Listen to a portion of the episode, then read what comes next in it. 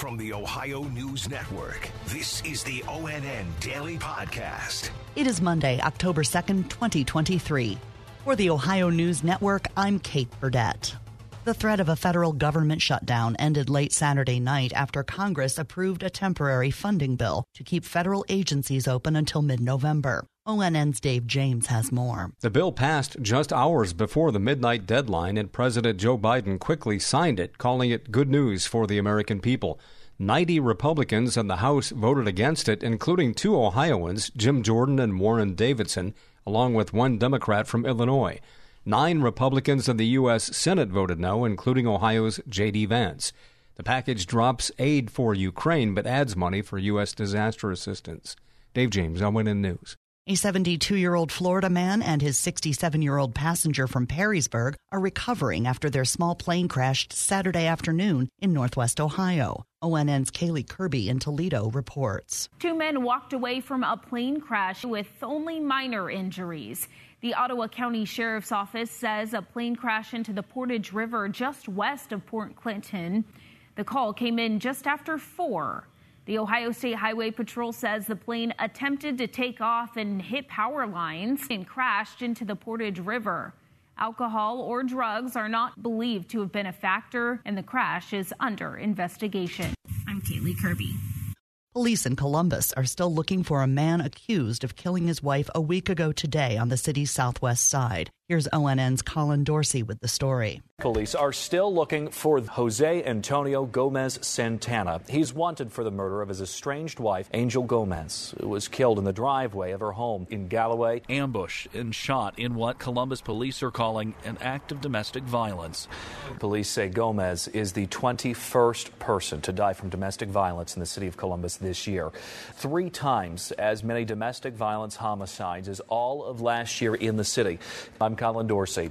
In Cleveland, police are investigating a fatal hit and run that happened early yesterday morning. ONN's Lena Lai has details. Cleveland police are searching for the person who hit and killed a woman, 30-year-old Elise Bodie.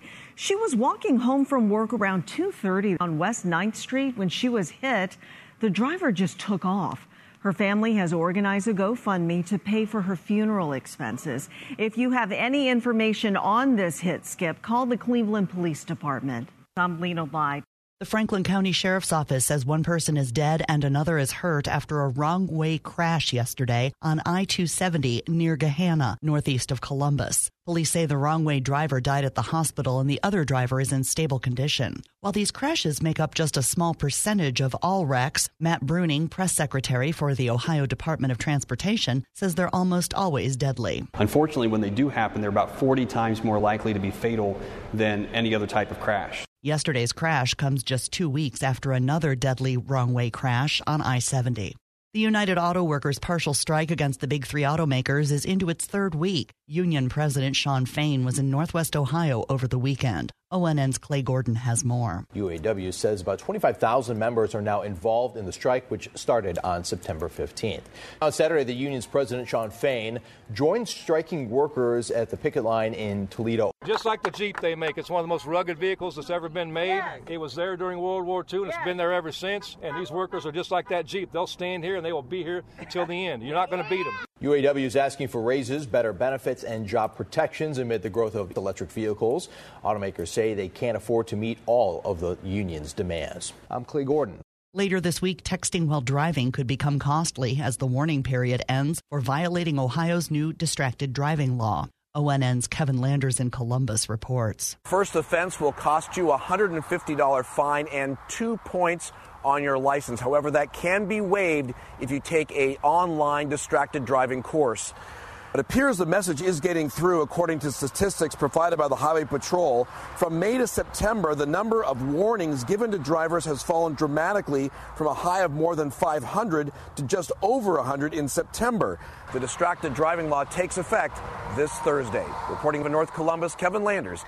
In Southeast Ohio, some academic programs could be going away after a newly created plan at Marietta College was released. ONN's Brett Wharf has the story. A few to mention include environmental engineering, land and energy management, as well as music therapy, music education, and vocal performance. Reports do indicate pushback from students and alumni. A big impact the music department. Some of these majors are just five years old. While nothing is official yet, meetings are planned with the Marietta College trustees at the end of October.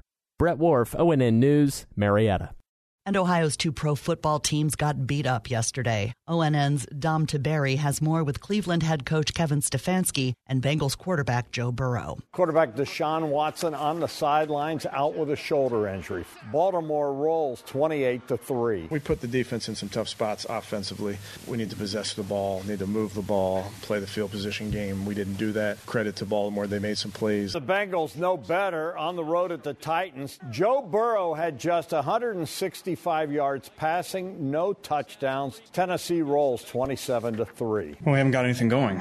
Um, obviously disappointing today, so got a lot to get fixed. I'm Dom Tiberi. Special thanks to our TV affiliates WKYC in Cleveland, WTOL in Toledo, and WBNS in Columbus for their contributions to today's podcast. I'm Kate Burdett on the Ohio News Network. This has been the ONN Daily Podcast, a production of Radio Ohio Incorporated on the Ohio News Network.